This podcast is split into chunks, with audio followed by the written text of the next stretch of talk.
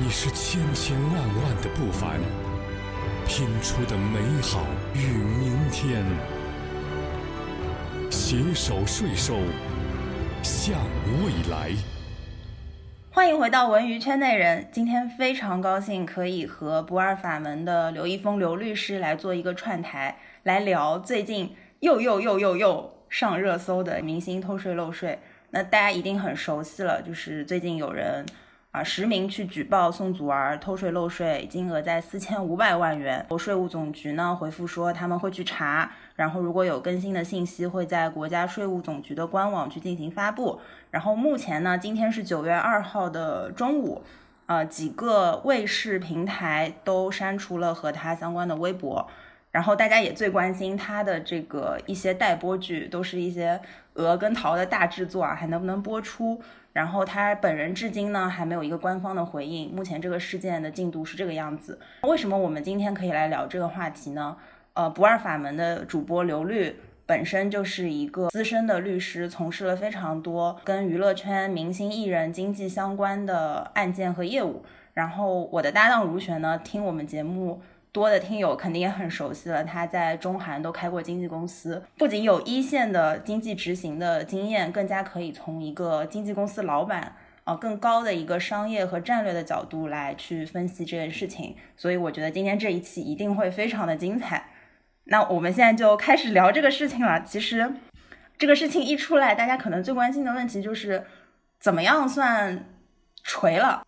从法律和娱乐圈的角度，哈哈，我觉得这个这个问题还是比较好确认的啊。如果是最终是实锤的话，肯定是以这个国税的它的总局会有一个公告啊，因为已经确定处理了嘛。嗯，类似于那个前两年不管是范冰冰的事件还是邓伦的事件，它其实最后都会有一个关于它的查处的一个结论啊。那么具体的偷税漏税金额还有是否进行罚款，如果说是。调查确认之后，确实不存在这种现象的，那也会有一个这个最后的一个说明啊。这个因为这件事情，毕竟它在公众层面上有很大很大的这个影响嘛。有一点啊，我觉得肯定是现实当中会有这个问题，就是它可能不会那么快。啊，因为它是一个受到这种就是外界的监督举报，然后呢给到这个税务局的层面上，它并不是说像这个邓伦的那个事件呢，它是因为本身是基于这个税务局系统它内部的这个联网的信息，然后他们可能查取查取到了一些这个就所谓的交易异常啊，那么基于这个原因，我系统里可能之前就已经呃这个对这个情况进行了一个初步的调查确认，然后我去主动的立案，那么这种情况下呢，它可能这个后面的进度就会快一点。但是，包括像之前范冰冰，还有这个这一次的这个，还有这个郑爽啊，还有这个这个事件呢，它其实都属于是从税务层面，原来我可能没有发现这个相关线索，然后但是突然有一个这个所谓的我们讲知情人士。呃，他呢提供了一个很重要的情报。从税务局的角度来讲，我查的话一定是一个全面审查，就是你可能提供的是，呃，可能你提供了四个项目的里面的这个相关合同和这个税收的这个线索啊。但是呢，我如果去核查的话，我一定是把呃他名下的所有的工作室过去呃几年里面的这些交易，以及你过去每一年的这个年度的这个向我提交的这些呃会计财财报，我都会去做核查啊。因为根据规定的话，呃，所有的这些会计记录，你就是必须要封档待查，就是不不能。说，比如说你可能三年前的这个财财会的这些记录，然后你也认为我那那一年，比如说二零年的税我都已经结清了啊，那我就不保留了，这个是不行的。这些财务数据必须一直保留。所以呢，呃，到时候我全面审查的时候，我会再去翻你以前的账。我不知道大家有没有关注，就是在那个邓伦的那个案子里，其实是写的很明确，他是从二零一九年所有的这个都做了一个审查。嗯，也就是说这次。呃，和邓伦案件的不同是，邓伦那一波可能是自上而下的稽查，所以他本身就掌握了很多的证据。但是这一次是呃被检举的，那除了检举人他必须要提供相关的证据之外，税务总局再去进行一个全面的检查，这个就会流程周期长一些。那大概会是几个月呢？可能会长到一年吗？哦，一年应该不至于啊，现在。嗯，可能也就几个月吧，啊，这个倒，但当然，这个事实上呢，因为它是没有一个所谓的法律规定的期限。所谓公民的举报，它当然是一个公民的这种应有的这个权利嘛，啊，但是呃，在公民举报之后，并没有一个法律规定说，啊，我收到举报之后，我必须要在多少天之内就必须要对这个事情做一个明确的处理结果，因为这个是基于案件，可能有的公司它的涉及的财务的问题，就是客观上比较复杂啊，那可能一时半会儿也确实查不清楚。明白明白。那像现在几个大的卫视平台，就是官媒嘛，他们都删除了跟呃这个可能涉嫌这个案件艺人相关的微博，那这个是不是一种信号呢？就暗示说这个可能八九不离十是锤了的。呃，我个人对这个判断呢是持一个这个比较保留的一个想法。第一方面呢是，毕竟呢这些内容是它的一个所谓电视台的一个官媒的一个自媒体渠道，也就是说。自媒体的它的这个里面的一些呃，我在微博层面上我的一些信息和表态啊，是不是能够呃直接的代表我这个电视台这个官方的这个省省卫视对于这个艺人目前的一个定性？啊，这个可能呢，它还有一点差别啊。第二个呢，就是说。就可能会有一些出于他公关层面的考虑，因为他会觉得，那如果这个艺人万一出现了问题，那么很多网友他可能会立刻把这个东西截截图之后，然后去演变成一个对于我这个电视台、对于我这个官方媒体的一个这个立场的一个声讨，所以，呃，可能是一个就是说稍微有一点预判性质的一个做法啊，而不一定说是哎部的叫红头文件也好，或者是一个电话通知的方式，呃，已经通知到了说这个这个东西不能弄了。对我从经济的角度来说的话，就是现在目前像卫视啊撤除了他的一些信息或者删除他的名字这样的行为，其实他可能就是一个观望的态度。首先，我第一时间采取这样的措施呢，能代表了我的一个立场，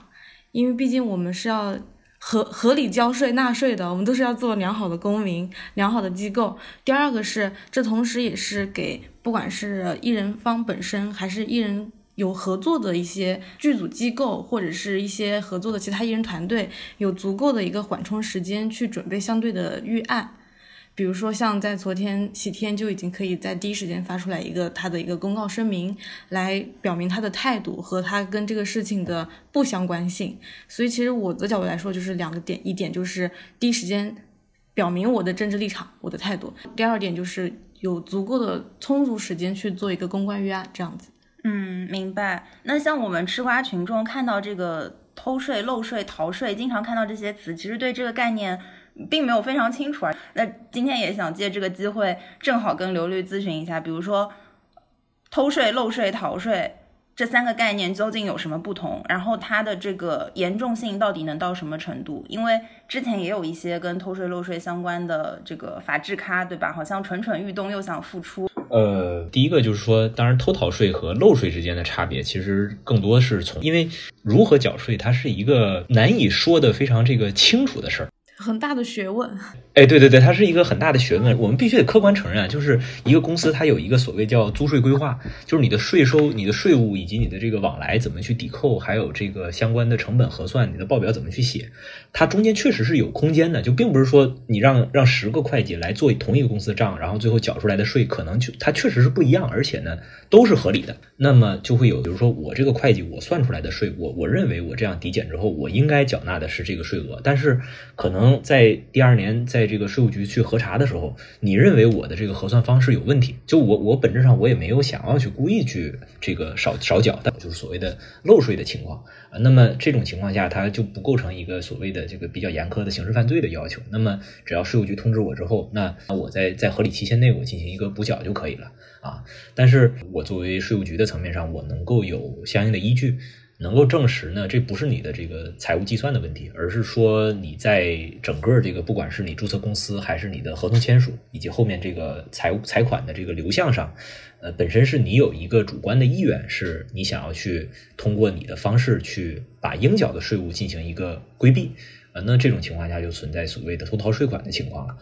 明白，那其实就是说，一个是说我的主动行为和我的一个。无意间的一个行为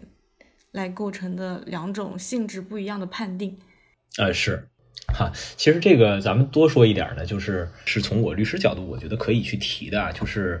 而且我确实内心呢，倒不是说因为我做这个行业，然后服务很多这种客户，所以去有这样的想法，就要为这些明星啊，或者是工作室去给他们去说话，倒确实不是这个意思，而是说呢，就有两点这个现实问题啊，是可能是很多的网友在吃瓜的时候，可能大家没有考虑的问题，就是说，嗯，呃，第一个问题是，呃，现实来讲啊。呃，在任何的国家和地区啊，就并不是所有的人都天然的认为，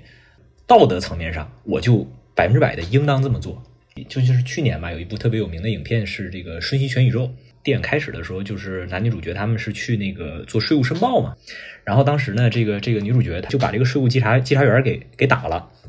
然后呢，这是我听很多这个海外的朋友去讲，就说在美国，呃，当地这个电影院在上这个电影的时候，就当时在演到这一幕啊，就这个现场影院里很多美国人是鼓掌的啊，就是大家都是鼓掌叫好啊，因为呃，从美国的角度来讲，就是所有他们对于这个税务局的这个态度。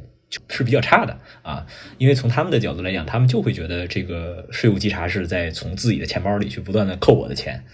绝大多数人啊，他们都会觉得，如果在合理范畴内能够少交税的话，我就应该尽可能少交税啊。而且你很难说它是不合理的啊，就是说如果在合理范围内，我我可以不交这个税，那我当然不应该交这个税啊。这是是这是第一个问题。第二个问题呢，就是呃，实际上并不是说。在影视行业或者说这种明星艺人的他们这个工作的范畴内呢，他们就比其他的各种行业就存在更多的偷税漏税的行为啊，就是好像因为因为现在确实这个新闻的媒体的感觉总是觉得好像哎只有这个这个明星艺人他们在哎做这种偷税漏税的情况，明明赚的又很多，但是呢又不去按照规定去缴税啊，就是似乎呢就是媒体它有的时候会形成这样一种这个。舆论舆情，但是实际上呢，呃，现实当中其实就是说不规范纳税的情况，在各个行业当中其实都比较普遍的存在。就我个人看的时候，我经常会觉得这一类的评论是是我个人会觉得有一点儿有一点儿反感的。就是说，有很多人会提出来说，这个为什么你们明明赚那么多钱还不能够正常纳税呢？你看普通人大家都很正常纳税，实际上不是这样的，很多普通人他也不会去。按照严格的按照规定来纳税。我举个例子，就是说有租房，到底有多少的这个房东，他会按照规定去对自己的房屋租金去做这个个税申报呢？那现实来讲，就是我我我感觉应该这个比例应该是很小的。虽然我没有统计过啊，但是，大多数的个人的房东和个人的租客，他们都不会涉及到这个发票啊，还有这个财务结算的这个过程啊。所以其实。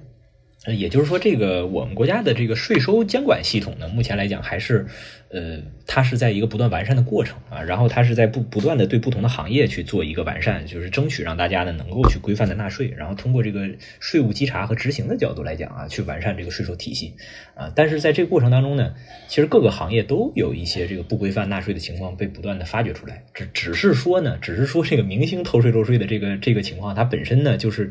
又沾上一点娱乐圈然后呢，又对这个行业影响很大。因为确实，当一个名一个企业被偷税漏税的时候，无非就是这个企业把这个很多的一些大公司，它也会偷税漏税啊，或者说它它在税务上有问题，他们无非也就是补缴税款、罚款，甚至有的有的公司，它会在被税务局下了罚款之后，他还会做行政行政诉讼，就他认为这税务局罚的不不对，所以他会聘用律师去跟税务税务局打官司，这种情况都非常常见。但是呢，对这个企业来讲，我无非最后的结果也就是钱的问题啊，我把税税款就最多最多就是支付一些罚款，算在我企业的损失，但是不会影响我企业的后续经营啊。所以呢，在其他行业里面这种情况呢就不会引起那么大的这个关注和这种这个舆论上的影响，但是反而呢就是这个演艺圈呢，第一是明星本身就受到关注度很高，第二呢就是像我们今天谈也会说到这个话题，就是你明星一旦出现问题，你的所有的相关的项目方都会受到巨大影响，你的戏就播不了。啊，所以就反而呢，哎，慢慢就形成了一种这种这个舆论影响，就让大家都会觉得，哎呀，是不是明星里面有很多人都在这么做啊？或者他们是不是应该受到更严厉的处罚？啊，就会形成这样一个论调啊。然后像刚刚提到的这个问题，按照现在来讲，这个偷逃税款，呃，最严厉的处罚是什么？呃，现在是这样，就是说有有两个事儿呢，它可能就是不能说完全的去一致的去参考。呃，像之前刘晓庆女士，她她曾经因为这个偷逃税款坐牢。呃，这个呢，应该说呢，是一个历史层面的问题了。就他，他肯定他是没办法去放在现代的社会和现代的法治眼光下去判断的。因为什么呢？讲这个刑法的规定啊，它对于任何的刑事犯罪，它一定会去参考你的这个犯罪行为的严重程度。我举例，哪怕是偷窃，我也会有一个在刑法上规定，就要叫一个起刑点。你偷可能就偷一个五十块钱、一百块钱。那么在刑法规定上，他确实就认为这个是不构成一个刑事犯罪，因为你没有到这个盗窃罪的起刑点啊。但是如果你放在二十年前，它就是一笔巨款啊。所以呢，刘晓庆就是因为他的这个呃出场费呢，呃就是累积起来太高了。啊。如果按照那种情况下算下来的这个偷逃税款的金额，就远远超过了当时这种这个社会法律规定下对于这种偷逃税款的一个标准。然后另外一个方面呢，也是因为在呃在那个时间点下呢，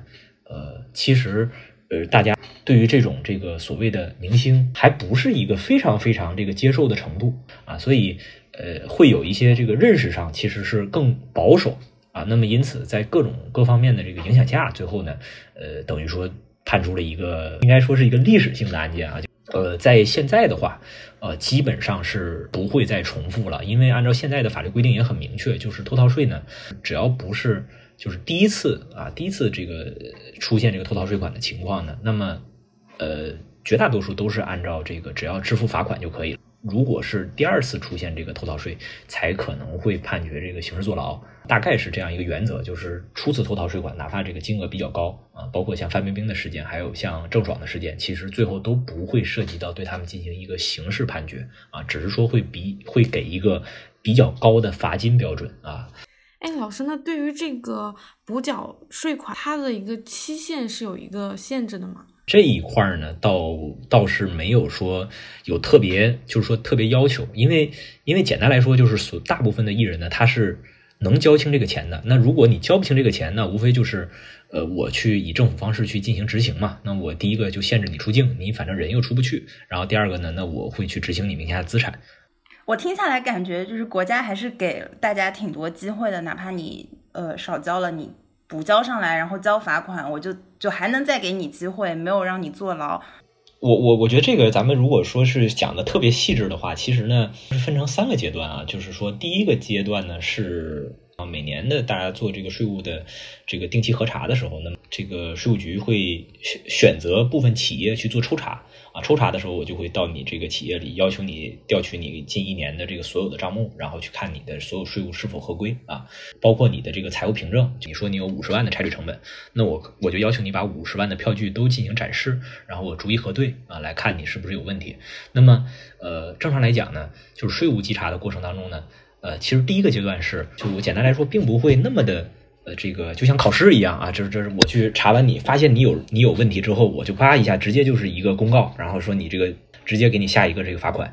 啊，绝大多数情况不会这样。一个是呢，现实当中也很难执行，整个工作量就太大了，而且对社会层面上行政执法的角度来讲，你也要保证你的这个标准应该是统一的，你不能说我对这些企业就是对这个演艺行业我就是要特事特办，然后我对其他行业呢我又睁一只眼闭一只眼，这个也不现实，肯定大家是要统一标准，所以呢。这个时候，我先核查的过程当中，其实跟企业和跟这些艺人之间呢，是有一个交流和沟通的过程的。前两年大概有有几个情况是典型的，一个情况就是说，在那个包括像霍尔果斯啊一些这个地方的这种税收优惠当中，有一些公司可能存在违规操作。呃，当时呢是通过税务局呢，他会发公告啊，就是说我我现在呢明确告诉大家，有这些情况的，你们需要进行自查自纠啊，就你们把你们自己的事儿呢自己查清楚，就是然后来主动的向我申报，然后。进行补缴，这个等于说这是第一环啊，就是说我会把呃现在出现的行业内出现的一些典型的呃一些情况告诉你，然后你来主动的申报。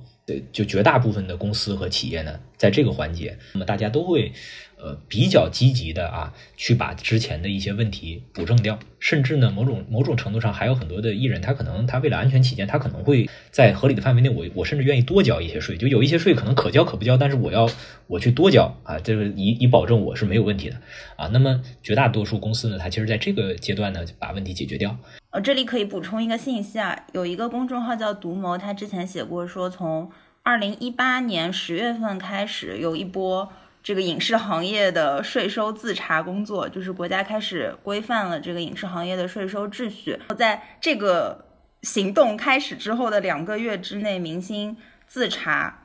补缴的税款一共有一百一十七点四七个亿，然后比当时的前一年二零一七年 Top 二十的上市的影视企业的净利润总和还要多。啊，然后还有一些呢，就是说呢，在稽查过程当中可能发现。呃，一些明星和艺人他可能存在漏税的情况。说这个时候，如果我没有证据证明你是恶意啊、主观的去逃税的话，那我姑且就说可能是你们自己核算错误了。我大概先给你披露这个消息。那在这个过程当中，也可以有一个有效的沟通啊。那么，如果在这个环节里啊，规范的去把这个之前的那些这个瑕疵和漏洞补正啊，那么呃，基本上就不会再走到下一步了。麻烦的就是说，一种情况是，呃。呃，我们包括像范冰冰、郑爽，还有这次的这个宋祖儿的这个可能的情况啊，就是说，可能是你有一个比较大额的这个这个税务的这个问题，但是呢，呃，之前确实通过各种各样的方式是税务局是查不到的，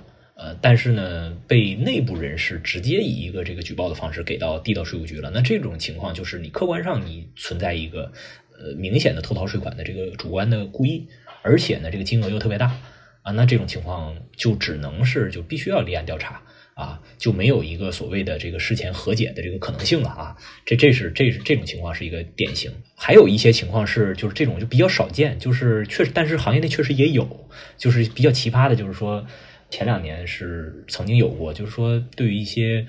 呃网红公司，尤其杭州啊那边去做一个整体的通知和要求，部分的这个主播呢，他可能。没有特别重视啊，或者说呢，还是这个对于一些细节呢，他有一些自己的理解，呃，导致了就是说明明是给了一轮的这个你自查自纠的机会，但是呢，你自己处理完之后还有问题，然后后面被被进行了处罚啊。大概一般来讲呢，走到后面的这个呃有严格的罚款和公开的公告的情况，一般就这两种情况比较多。大家可能最好奇的还有一个点是，那么偷税漏税的明星在娱乐圈是不是就等于？被永久封杀了，他们有复出的可能性吗？嗯，那在我们看来呢，其实还是跟他的性质有关。就像刚刚前面刘律也给我们普及了，说如果他是很严重的情节，数额非常大，而且是怎么说有意为之，比如说我们之前讲的，像范冰冰，她是有一些阴阳合同这种有意为之的行为在里面的话，那其实他就是相当于我们就说是永久封杀，因为。这个怎么说呢？这个就是你遇到这些问题之后，你相当于是被特别关照的那种明星。你被特别关照之后呢，其实很多之前你的一些利益集团、利益方，其实不再像以前那样去拥护你，或者说去跟你有一个并肩的战斗的这样的一个行为在。那么这样子来讲，呃，很多就是曝光资源他就不敢用你了。那其他团员来讲，我其实也是要一个。避而远之的一个行为，那对像这种已经有很多巨额收入的艺人来讲呢，他也无所谓，他可以选择去海外进行曝光，他可以走到国际的角度。那那对于一些情节比较轻，就是说我们如果是可以把它公关掉，顺便我们还能再给他搞一波正能量，去弘扬大家应该去合法交税纳税和有一个普法的行为在的话，在这种公关条件做的比较好的前提下，其实他依然还是可以付出的，因为有。吃瓜看到一些艺人糊，你看他在微博上还是营业的，他的微博没有被封掉，但是好像他的剧又播不了，就处于一种好像软封杀的状态。这主要在我看来还是说有没有人敢去用它，因为这个里面他一他一旦曝光，他这里面牵扯的就是几家会比较多。你比如说我像一个剧组，哪怕我是一个综艺，我这里面牵扯的人和牵扯的机构团队都会比较多。那其实你一旦有有这件事情爆出来。无论你后面公关的好不好，在一些大众他没有去关注后续事情发展的这些大众心里来说，你可能就是一个污点艺人。嗯，所以呢，我为什么还要用你？会遭会遭到大众情绪的反噬，就是你你都犯了法了，你现在还有饭吃，你又成了那个可以日赚二零八的那个明星了。所以在这个时候。就是用人方用艺人这一方是会非常谨慎的，对，所以可能用他们来拍戏本身不违法，可能也能播，但是说各方平台背后的资方或者说制作公司，因为当中牵扯的利益方太多了，只要当中有某一方可能觉得这个风险太大，就会觉得很不好推进这个事情，以及大众舆论的风险还是非常高。是的，就但是这里面除非有一个点，就是他后面后续的公关。做的还不错，这这这是这是我我我看的点。那像宋祖儿这次到今天为止啊，也快一个礼拜了，一直没有主动来回应。他他这几天应该会在忙什么呢？啊，我我自己的个人的角度来讲，第一个是我觉得就像前面牛律有跟我们讲的是，他这个稽查的这个周期时间应该还没到。如果要查这个账的话，应该是各种细小的账应该都会看一看，所以时间周期会比较长。第二个是要等舆论风波过去。从公关角度来说，这这也是一个现实问题啊，就可能说有一些小的问题，或者说有一些问题，呃，现在还不好定性呃，那么也不好去由他们先做回应，呃，可能还在还在这个各方再去沟通和核对，要等到税务局这边有一个呃相对来讲有一个清晰的认识之后，在这基础上他们才能一个确定的口径。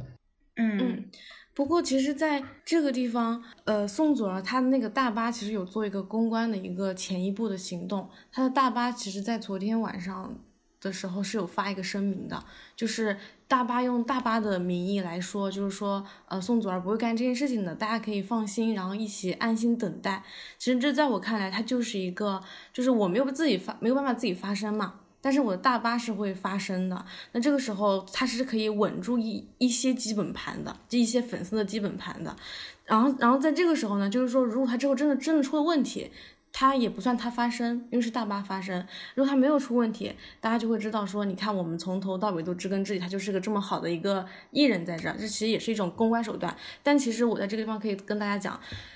百分之七八九十的艺人团队跟这种大巴都是有。私下会有联系，就艺人团队一定是会有跟他们有联系的一种关系的。嗯，那因为如果按照我我自己的性格啊，我瞎说的啊，假设我自己是个艺人，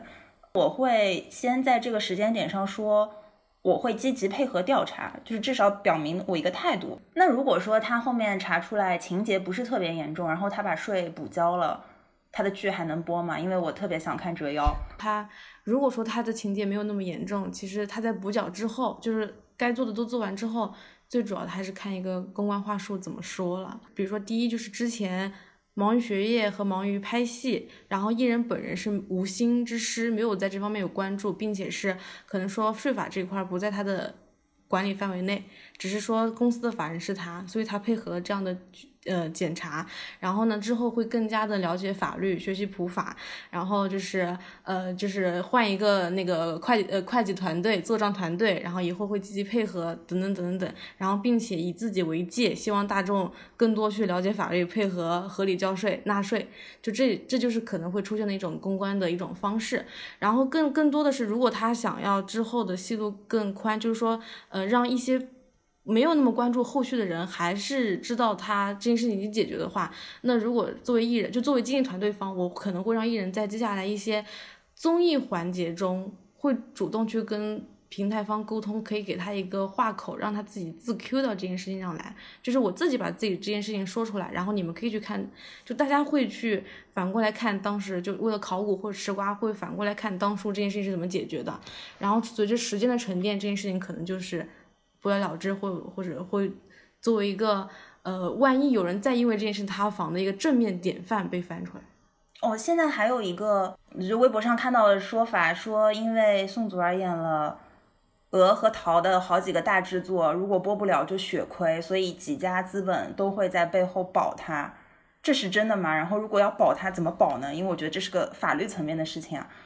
呃，资本倒不是说我必须要保一个艺人啊，但是资本它肯定是第一，是我们希望这个事儿呢以这个合理的范围内啊，那么当然不要让我的这个项目受到太大的影响，这肯定是大家一个正常的一个想法啊。但是保不保，它的本质上大家都很难说，我动用我的关系去影响税务局最终的稽查结果。以我的这个所所能接触到的这个层面上来看，就我认为。呃，网民们对于资本的力量在这个层面上是稍微是有一些些这个夸大，但实际上不会啊，就因为对税务局来讲呢，逃税漏税的情况啊，它的问题并不会很难查。一个上市公司，它的偷逃税款，它可能一年几这个十几个亿，然后账目非常复杂。啊，是大大量的关联公司去做关联交易，然后不断的去把这个税进行递延啊等等，人家也能查得出来。所以人家跟这个大公司去掰手腕都可以掰，更何况是一个跟这个艺人去沟通呢，对吧？呃，我这儿呢还是要说一点，就是说很多时候大家这个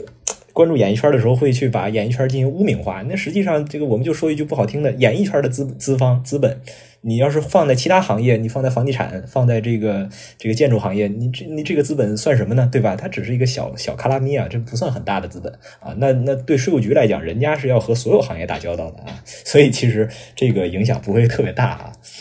对，从我的角度上来说，首先前面一个也是一个共识嘛，就是说他是不是真的犯法了？他如果真的犯法了，那肯定就是法律大于一切，就这个也是资本无能为力的事情。但是如果说他没有，情节没有那么严重，包括也做了一些补救措施之后，如果说呃三家平台要去保，他的这种保法也是一样，就是他他不是去保艺人本身，是保自己的项目不受到那么大的冲击。那他的保法是什么呢？就是在剧宣的时候给更多其他的呃话题热点来盖过这件事情本身。或者是给更多的一个物料展展示机会，去让大家知道说这件事情已经被解决了，这件事情就是没有那么严重。那当然，他也会配合艺人本身到时候会发的一个公关说明。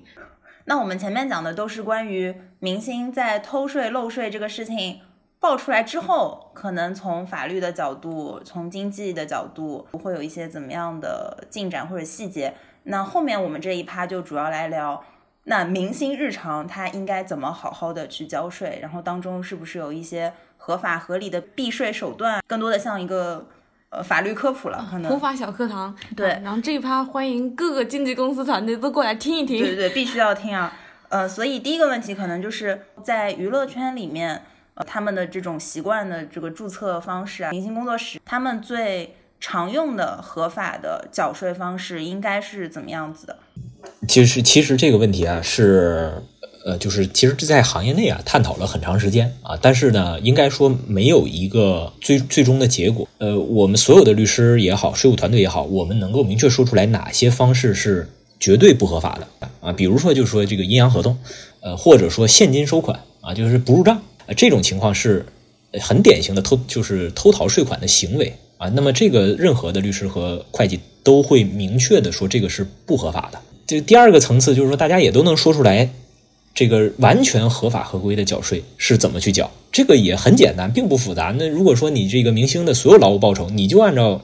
明星的个人所得去缴税，你你的边际税率就达到百分之四十五啊，你你这么去缴也行啊，那你当然就不会有任何问题。但是呢，现实当中就是说，呃，这两个层面就是一个是绝对的错，一个绝对的对。呃，但实际上呢，他没法去指导一个任何一个经纪人或者说一个经纪公司，包括明星的个人工作室，他去真正去怎么处理。因为就是你要是按照第二种对的方式去讲呢，确实他，呃，一个是客观上来讲比较高，另外一个呢是对明星来说呢，你确实你其实是有这个你的一些演艺工作啊是有经营的这个性质的啊，因为嗯，比方说这个明星在拍摄工作的时候，你确实需要这个相应的助手。啊，这个就那你助手的这个薪酬，助手的这个这个他的这个差旅的这个成本，这些是不是需要你这个明星的个人的这个你的个人是不是属于你个人的这个工作的一些适当的合理的支出啊？再换句话说，你比如说明星他在工作过程当中有一些呃这个房车呀等等这这方面的这个成本，这个算不算是你个人的这个正常的工作的成本啊？其实它也算啊，所以呢，以至于就是说现实当中呢，绝大多数的就是。大多数的这个明星，他要去处理自己的薪酬的时候，他需要去考虑，呃，第一是我要划分出来，呃，到底哪些收入，哪些收入属于是这个我的经营收入，哪些收入属于个人收入。当然，这个划分啊，我们只是说他应该这么划分，但是该怎么去分，其实呢，也是一个说不清楚的事儿啊。曾经，当然我们有很多的客户在在这个最最比较麻烦的时候，他们就用一个最简单的方式，就是说一半一半。啊，就我我的片酬，我就所有的个人收入，我就分成两部分，有百分之五十我是按照个人的演艺报酬，然后来缴个税，然后另外百分之五十入公司的账，然后按照公司去做这个呃税务处理啊，这种方式也是一种方式。但是你说为什么是百分之五十和百分之五十？那我能不能是四六开，能不能三七开？这个就就没有任何人去告诉你这个事儿该怎么做了啊，就没有什么说法了啊。那么呃，包括就是涉及到一些。呃，上游的这个公司的这个财务处理，那么有的时候，呃，上游公司它可能会要求你对于这个发票去怎么去开具，然后以及你的工作室收款还是个人收款，有的时候它是一个上下游之间还要去沟通和协调。所以，为什么我们说经纪公司一般不会出问题？一个是他处理的经验比较多，另外一个呢，他的相对来讲，他们也知道公司和公司之间处理财务呢，他会有一些比较资深的会计去帮他们去做这个账。一些东西能够去以一个公司的角度去做税务抵扣，它是清楚的。但是很多时候换到个人的这个头上呢，因为明星的工作室有的时候会有这种情况，就是它并不是像一个呃规模很完善的上市公司。很多的艺人呢，他的这个成长路径，它是一个可能是一个瞬间的这个爆火，而且呢，确实这个艺人的日常的工作呢，并不复杂，他的收入可能跟一个 A 股的上市公司是一样的，但是呢，我的工作量可能我这个工作室加起来，我二十个人就足足够了。那么我可能只有一个，就是一个财务，嗯，搭搭搭配一个助理，他们就可以把我的账算清楚了。但是呢，这个时候就会导致，那么这个会计他可能对于这个很多的细节上的理解和把握是有问题的，而且就是说，包括有的时候他可能跟明星之间的沟通没有想清楚就拍板了啊，也有这种情况啊，可能算的不太清楚，就会出现很多遗留的问题。嗯，呃，前面有一个小的知识点，可能这边需要刘律来帮我们科普一下啊，就是个人所得税跟经营税、营业税。他们有什么不同？然后税率听起来应该是个人所得税会高很多，所以明星不太愿意全都这么缴。其实有两个最主要的原因呢，是第一个是税率确实不一样啊，因为你按照个税的话，我的边际税率是百分之四十五，但如果我换成公司的话，其实我的边际税率本身就是三十五，本身就有十个点的差异啊。第二个呢，就是说如果我是以公司层面上或者企业工作室的层面上去做呢，我就有一个，当然我是可以抵扣的。啊，因为个税的抵扣，哎，个税抵扣是很明确的，就是大家看那个现在应应该两位应该也都知道，就每年你们应该也会做汇算清缴，对那个 A P P，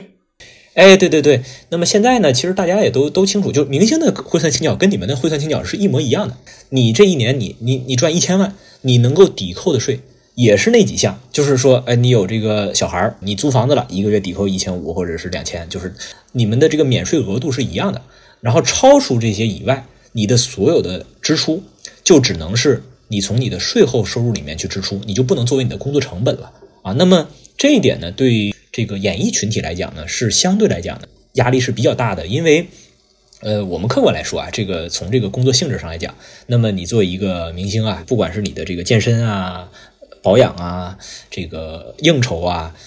这些的成本其实其实比较高啊，我我客观来说，这个应该作为做经纪人的这位朋友肯定是非常清楚的。但是呢，如果是以经营所得来讲呢，那就是第一，我的这些合理的支出的这些成本啊，不管是我的差旅费用，还是我的这个演艺工作当中我所做的必要的这些呃这个这些成本，包括我去聘用这个助理，我去聘用健身教练，那么这些钱其实有的时候确实是根据我的工作需要。啊，如果我不不做演员，我可能就不用了啊。那么这些支出我可以合理的从我的税前收入里面先去抵扣啊。那么抵扣之后，呃，然后再从税后的这个再去计算我的纳税基数啊。等于说这这两项的差别呢，呃，会使得我的整个的这个租税收入会有比较大的差异。然后第三点呢，就是说，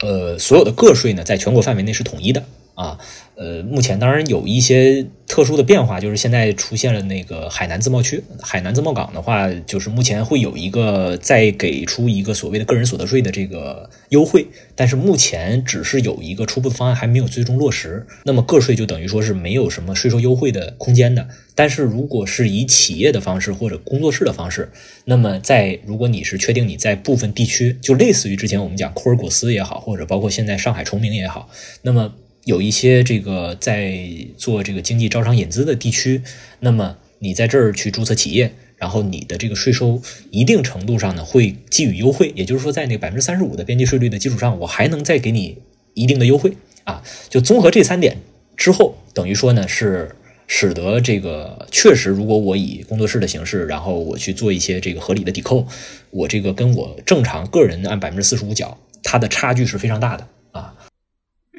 哎，所以个人工作室这边可能有几个概念我不是很清楚啊，感觉是他可以交个人所得税，也可以去交经营税，就刚刚刘律说的这个一半一半嘛，它是一个这个半个人半企业的这种状态吗？简单来说，工作个人工作室就是个体工商户，就是可能在管理上会有一些各地的市监局啊，去行政管理上会有一点区别，但是法律性质上没有区别。呃，开公司的话呢，就是说。呃，相对来讲，你的税率会进一步的会有优惠，就会能享受到我们说的刚才讲的这个地方的这个一些企业的税收优惠的这样的一个支持啊。然后，如果是没有注册个体工商户，也没有注册企业的话，那你的所有收入就应该是列入到你汇算清缴的范围里了啊。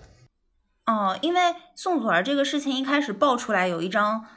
有点已经像素比较模糊的图啊，上面就说宋祖儿通过。注销个体工商户，转为以工作室名义去承接业务，即把个人劳务报酬所得转为经营所得。是本质上呢，从税务局的角度来讲，他们的理解是比较明确的，就是就如果这个钱最后是属于你的劳务报酬，那么你到底有没有缴纳你的个人所得税？这个是第一个问题。第二个问题就是你在缴税之前，就我们所谓确认你的缴税基数的时候，就比如说你一百万进来，你最后可能抵扣了一些成本之后，你的缴税基数缴税基数你可能就就是五十万，你认为你有五十万的成本，那么你抵扣的这五十万的成本。是否是真实的？是你这个演员个人的工作成本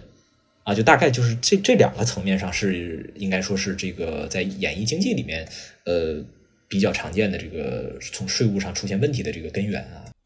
嗯嗯，我们刚刚听了嗯牛力给我们普普及了这么多法律层面的，我来说几个我我经验上的。首先第一个就是前面。那个牛律有提到五十五十嘛，就是一半可能是我个人所得，一半可能我是属于放在呃个体工商户或者是公司里面。那这个是属于什么？我们要看它的成本是从哪里出的。比如说今天我作为一个艺人，我可能我就现在就接接了一首歌，我接了一首歌呢，那这个时候其实是我自己，我只要自己人出来就行了，我自己可以，我得到这笔钱之后，我可以把它当成个人所得去申报。那还有一种就是我今天去出了一首歌，然后这首歌的 case 可能是我的经纪人帮我接的，那我经纪人可能跟我是一个。雇佣关系，或者说我哪怕是自己去的，但是我开了公司的车，在这个里面，如果我想要去有一个合理避税，我可以去说这个车的成本是由公司出的，那我这笔呃营收的收入就可以把它放在公司的账户里面来做，那这个时候它就可以被列为企业所得税，或者说工商工商管理这块的所得税。然后第二个点呢，就是刚刚刘丽前面也有提，如果我是从经纪公司角度来讲，第一个是除了我的税务账收是有。呃，明确的第三方去帮我打理的以外，还有一个点就是，我跟比如说我跟品牌方去签合同的时候，我们是有公对公明确的一个呃由头来签订这样子的一个合作协议，所以以至于我们开户的时候，我们也会有明确的一个呃一个税务的名头。那这个时候的点可能在于，因为可能这个付费方是品牌方嘛，品牌方他是把。这一次的付费行为列为什么样的名头？那我们作为我们可以接受的范围内，我们可以去把这个名头改掉，并且我们可以协商一个税点，比如说，比嗯，比如说在这个税点中，我们可能一人一半。如果中间还会存在第三方 agency 公司的话，可能 agency 公 agency 公司也会摊一半，这个都是属于协商的范畴。那对于艺人来讲，他可能不会有那么多的呃，在这方面比较操作的系统，他可能就是我接了一个活儿，然后我可能怎么样，就是把它操作掉。在这个里面，为什么刚刚在在宋祖儿这个案件里面，还有一个点就是属于，嗯，把它变成个个人所得收入去把它拿走了呢。这个就说到其实有一些灰呃灰色地带，比如说，嗯。我可能不是明明面上接了一个代言广告，但是呢，我的化妆师或者是我的摄影师，他们的一些资源告诉我说，我有一个品牌，我不需要你去帮我去具体宣传我的品牌卖点，你只要带着我的 logo，然后在你给。明星艺人化妆的时候带着拍一下，然后从而我拿到这个呃品牌 logo 加艺人这个照片放在网上去宣传，我自己个人来进行一个加，当然这样是违法的，但是但是因为这样做人太多了，经纪公司也不可能一个一个下场说我来把他们抓住，所以说还是存在这样的漏洞。那这个时候他们就是品牌方会给到呃摄影师这样的一笔钱，我们不管这个钱多少，然后艺人如果他有一定知情权之后，他会分得这笔账，那这笔账就只有。呃，品牌方知，摄影师知，我知，可能经纪人都不知道，那这块钱他就可能变成一个灰色收入，变成自己，但这其实是一个违法违法行为。然后还有刚刚钉钉我们有提到那个问题，就是说，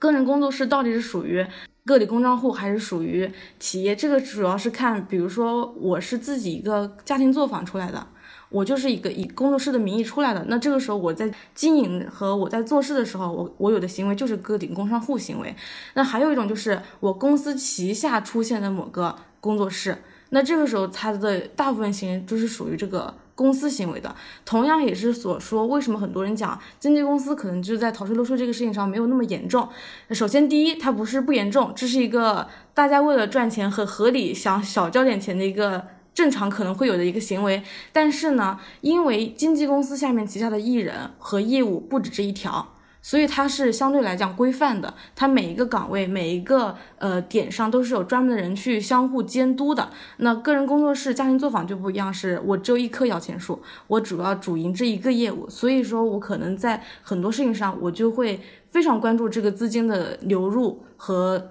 嗯它的数量多多少，这是有一个很大的一个区别。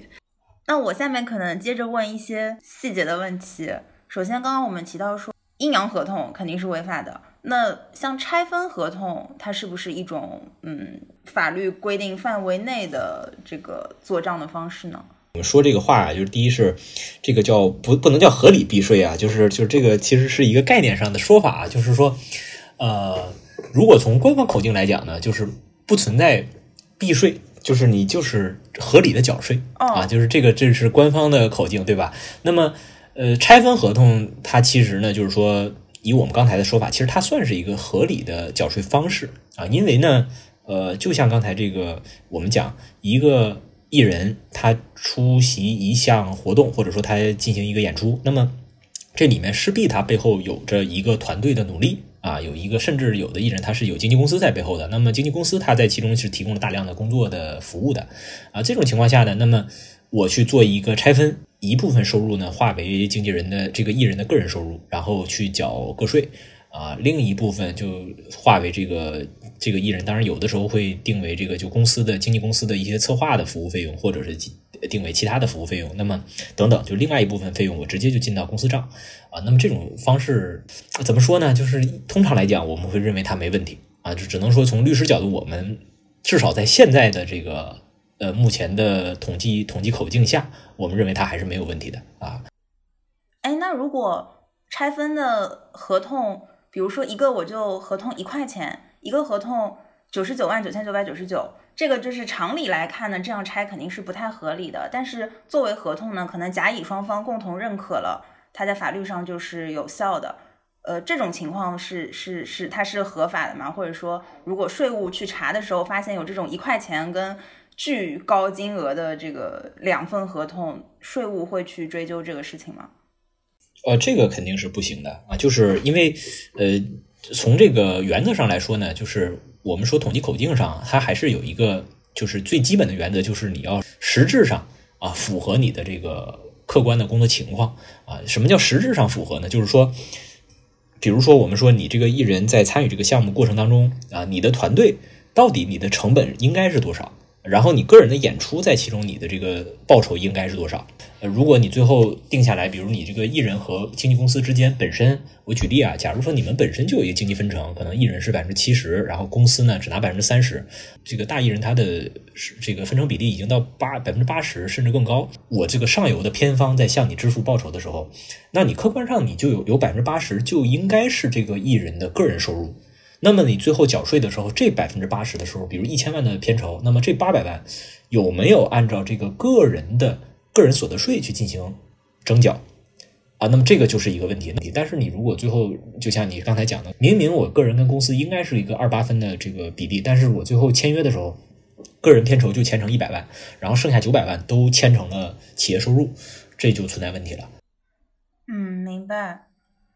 那还有比如说我们看到。嗯，有一些艺人他们也会做慈善捐款嘛。当然，这里不是去质疑他们这个做慈善的心不正啊。但是，呃，因为慈善捐款好像在税上面也是有一些不同的处理方式的。在境外呢，比较成熟的模式是这个所谓的慈善捐款去避税呢。它一方面是就是去降低它当年纳税额，另外一方面呢，其实有很多的慈善捐款，它的最终的一个路径呢是去成立一个个人的这个慈善基金会。可以通过慈善基金会的方式呢，来负担个人的合理支出啊。在国外有很多富豪，他是通过这种方式来处理的。那国内是这样子的，国内有时候当然正常的天灾人害的状态捐款，那肯定是出于善心，这个我们不说，我们只是说存在一种就是避税的一种方式，是因为公司它是可以用公司的名义在成本支出上去买一些东西的，它当然它你它如果要去配置的话，它是可以说。呃，我去有一个捐捐赠，但是我用艺人的名义，但是其实在这个里面实质性帮助呢，不是会不会特别大。但是如果说你真的有那么几个税点，你需要有一个名头去把它呃平掉的话，是有这样的一个方式去做的。因为在这个里面也包括现在有一些这几年新兴的项目，比如说它促进了呃某一些行业的发展，或者是呃帮助了一些大家需要的。地方政府的发展，它是会有一些这样的呃捐赠在里面，从而拿到一些地方政府的一些啊，地方政府的招商引资层面会有一些支持啊。其实，其实咱们就说这个地方的租税规划这个问题啊，有有有一个很大的因素啊，就是呃中央和地方之间的它有一个很很典型的概念，就叫税收洼地。任何一个国家也好，或者是哪怕是一个城市也好，那么如果你不能够由这个保证一个完全一致的。这个税收征管体系的话，啊，那自然而然就会出现企业它一定会自动的向这个税收洼地去流流出啊，这个是一个很正常的事情啊。为什么后来对于这个经纪公司，呃，对于演艺和明星就产生了比较大的这个就影响啊？就是因为有一个客观原因，就是如果是正常开企业呀，呃，有一些比如说我还能去通过你这个企业在这儿建厂，然后招收员工啊，然后呢你带动经济，我还可以通过这种方式去考证，但是呢。呃，对于这个明星一类的，对经纪公司啊、演艺公司啊，包括影视公司，都会出现这个问题，就是他们本身呢，这个公司它对于日常的在公司内的坐班啊、办公，其实它要求并不是很高，所以就会出现，包括之前像这个霍尔果斯啊，还有现在的上海崇明，都会有这些大量的。呃，影视公司他们会基于我的这个需求，那么既然你有优惠，那我当然可以在你这儿开设一个我的分公司，或者是我的一个这个注册地啊。那么之后呢，在这儿去做一个财务上的筹划和处理。这儿呢会出现一个问题，就是很多人后来呢去，包括那个前几年做自查自自纠的时候，从网民的角度，大家会认为，哎，那你这个公司，你你当时你在这儿注册，就是一个明显的逃税漏税的行为。啊，因为你明知道你在这儿是没有实际业务的，但是你还要在这儿注册，然后去利用这个优惠政策，你这就属于一个违法行为。但是我们从现实上，就是现实的执行上来说啊，之所以会走到这一步，是因为往往就是因为在招商引资的时候，当地的政府。呃，当地的这个这个园区的负责负责人，他们在进行招商引资的时候，他们本身也并不是非常的严格的去要求说，啊，你必须要把你学的所有业务都放在这儿。那最后导致的就是出现的问题，就是说，在一开始执行的时候，可能这个地方的园区上，大家给这个给很多影视公司、给很多明星的这个政策的扶持是，它是比较开放的，就是它可能要求并不是很高啊，但是结果呢，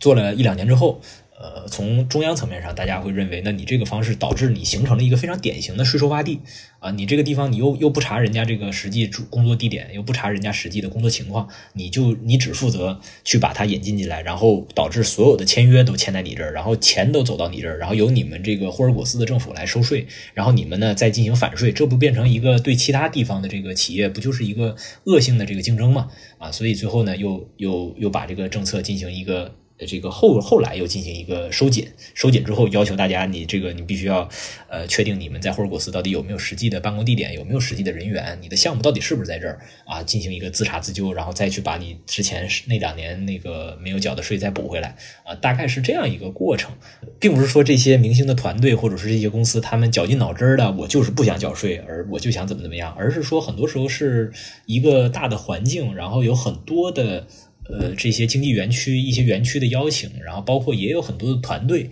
会为他们提供这样那样的建议，而且在提出这些建议的时候，往往呢，这些建议在法律上又不是一个明确的绝对错的东西。它是一个哎可以执行的，然后呢，也有很多你可能你的你周边的另外一个人，他他的公司就在这么处理，然后也一直都没什么问题，租这个租税规划的团队也很成熟，然后律师也没有提出明确的反对意见，那么大家认为这个事儿可做的啊，结果呢，过了两年这个事儿不行了，这是这这是现在来讲的绝大多数这个明星团队他所遇到的这个税收上的问题。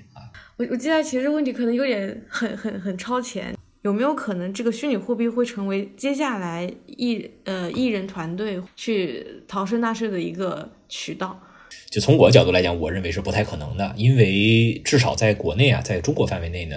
对虚拟货币的这个资产属性的理解是非常严格的。简单来说，就是如果你只是逃税漏税这个事儿呢，第一是。呃，它还有有很多补救的空间啊，就无非是你赚钱交多少税的问题，它还只是一个能跟税务局去进行合理合法的沟通啊，然后去合理的去解决问题。就是在国内啊，这个我们就说这个虚拟货币的这个所有在负责它流通的这个公司和人员，基本上它都有涉刑的风险，然后资产是随时可能会面临冻结啊。那么。呃，这种情况下，等于说你在中国一个商业实体，我们合同在国内签，但是呢，所有的交易，我的片酬和他给我付的钱都在海外，都在美国。他在美国有一个实体，我在美国有一个实体，然后他在美国付我比特币，啊，这种情况是不现实的啊，所以一定都是走的这个正常在国内的商业交易。那么。在这个环节下的结算，然后我们国家又完全不认可虚拟货币的属性，等于说在国内的你就根本就没有合理合法的途径去把你的货币进行这个和虚拟货币进行这个兑换啊。那因此呢，应该说这个目前来讲是不太不太可能用这种方式来处理的。明白。就是我提这个问题，其实也也也是源于，呃，今天上面呢也有个案件，就是我们的李李秀满大叔 逃税被检出逃税漏税四十个亿嘛，就是他这中间就有包括像刚刚刘有提到，他可能就是。呃，在海外又有一个皮包公司，然后他有的合同是在海外签，但在韩国执行，或者在韩国执行，在海外操操作，然后后面就被查出来。再加上，因为我自己可能本身对韩国的娱乐要稍微更了解一些，因为现在其实像呃 NFT 也好和 Web 三也好，它很多东西在韩国它是已经被普及和流通的，只是说他们。他们这国家人自己在玩，所以他其实我我自己感觉到，就是未来如果在他们这边要进行一些操作的话，可能会存在一些呃念上，就是另外一个世界的一个法律风险的一个渠道存在。所以我也就是突然想到了，然后很好奇，所以想跟那个律师来讨论一下。对我自己来讲啊，因为我自己是有做经纪公司的，所以我想说，我作为一个经纪公司，我接下来要怎么做，我才能防止我逃税漏税的这种行为发生？那当然，其实肯定不是故意为之嘛。那在无意之间，我要怎么去做？那比如说，像我能想到的，就是可能说全民普法。我们这期节目就属于普法，对对对，嗯，哈哈哈哈我我个人的感觉啊，就是说，呃，如果你这个艺人一年的年收入可能也就是这个，比如说流流水啊，可能一两百万的这个状态下。呃，相对来讲的租税规这个税务问题并不会特别凸显出来，因为一方面呢是可能我公司去做账目的时候，本身我对于这个艺人他在还不算成熟的阶段，其实公司的分配比例本身就比较高，所以实际上绝大多数收入可能是会变成就是公司的存留，然后公司收入这边呢，呃，那么我正常的去按照。呃，我的公司扣掉我的经营成本，然后呃，相应的去缴纳我的公司公司的这个税务就可以解决了。在在艺人还不太成熟的时候呢，无非就是说，那么可能需要跟跟艺人沟通，就是他的他个人的税务处理是怎么去处理，因为。以我所接触的经验来讲呢，绝大部分的艺人他肯定是不愿意接受说公司就去给我全部都按照劳务报酬去进行这个代缴，很多艺人他还是会有一个自己的工作室去处理。那么从这个角度来说呢？呃，可能是需要这个经纪公司层面上去跟工作室这个财务的去有一些对接和了解，就是说到底这个艺人的账每年是怎么去清掉的啊？这个有的时候它是一个呃，就是说大家都不闻不问啊。当然，我们客观来讲啊，如果说金额不高的情况下，以我们经验来说，也确实很难引起税务局的注意啊。这个这个是一个现实问题。嗯。我我自己个人很还很好奇一个点，就是我作为一个经纪公司方，我可能更多的会去想去选择一个靠谱的法务和财务来帮我解决这些问题。那其实对于这种第三方选择，有没有什么呃选择的标准或者？依据什么的？因为比如说像很典型的像嘉行传媒，他们的呃核心高层就是从四大出身的，他在这方面他一定是没有问题。但是我作为目前一个体量不是那么大的公司来讲，我我是不可能说我花那么多钱去找四大或者是类似于其他的 consulting 公司、审计公司来帮我去做代理。那这个时候我就会出现两个问题，第一个就是我对于我自己的。呃，财务的选择的一个衡量标准其实不是很清楚，因为它毕竟还是一个靠娱乐产业方向的，然后并不是每一个财务他都会懂这方面的账。第二个点就是，就是也是基于这是一个特殊的行业，所以说我有时候会想说，是不是需要我的法务跟财务同时认识，同时相互有一个交流，才能帮我呃做好这方面的一些保护措施？呃，以我的经验来说呢，呃，肯定法务和财务之间有一些问题，其实是应当有一个合理的交流的。因为呢，呃，有时候呢，这个就双方都容易出现一个问题，就是说大家会只关注自己的这个想关注的问题，然后呢，就对于一些呃可能存在风险的地方呢，就是如果双方都交叉的时候，他有的时候会觉得相互推卸责任，这个是现实当中会有啊。因为呃，从律师角度来讲呢。呃，有的时候我们会就是说，有的律师他会倾向于是提出一种绝对不会错的意见，但是呢，可能实质上我把风险预留给这个财务这边，太真实了。但是呢，哎，对我我如果只给出一个绝对不会错的结论，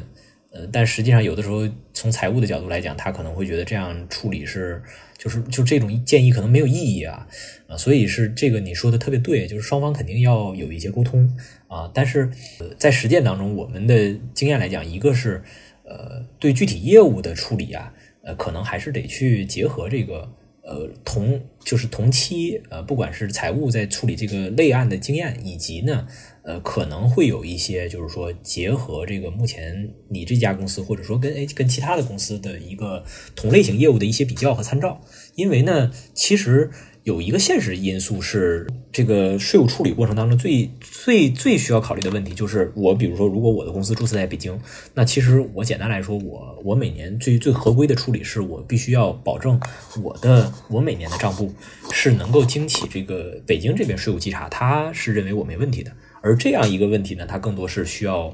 呃确保，就是说，如果是有同类型的公司，它也在北京，那么我们可以每年去交流这个具体的这些细节。啊，能够了解到他的这个状态是什么？因为你最终对接的是，呃，是这个同样一个税务稽查的这些这个负责人，他们的整个的他们的工作逻辑和他们的要求是基本一致的啊。明白，其实这个也那也就是说还是有一点 case by case 的性质。哎，是的，其实就是有有利可循嘛。可能只是说我现在按照这个方案先去处理呢。如果未来这个当地的税务局他的这个对这件事情的理解发生了变化，那么我们也可以根据税务局的要求来进行调整。那我们今天就学到了很多内容，嗯，然后也和不二法门的刘律师聊到非常多的，嗯，偷税漏税的相关，呃，不是，不是，说错，从法律和艺人经济两个角度结合来聊，聊的非常多，非常的深入，特别特别荣幸能够和刘律来做这个串台，也让我们两个，包括我们的听友，一定能够学到很多东西。然后我最后就是想对明星喊话，特别是。《武林外传》的几个演员，请你们一定要洁身自好，不要出事情，让我的剧还有的看。还有几部宫斗剧、宫斗剧的明星，《甄嬛传》。对对对，就我们肯定是希望明星都能做一个遵纪守法的好公民，好好交税。嗯，该税的税，不该税的别税。啊，我我这这边说，不只是明星啊，就是各行各业，对所有人。对对对，是的，欢迎大家到我们的听友群跟我们一起讨论，然后也欢迎大家一键四年订阅、转发、评论进听友群。我们下期再见。好，哎，再见，再见，拜拜。携手税收，向未来。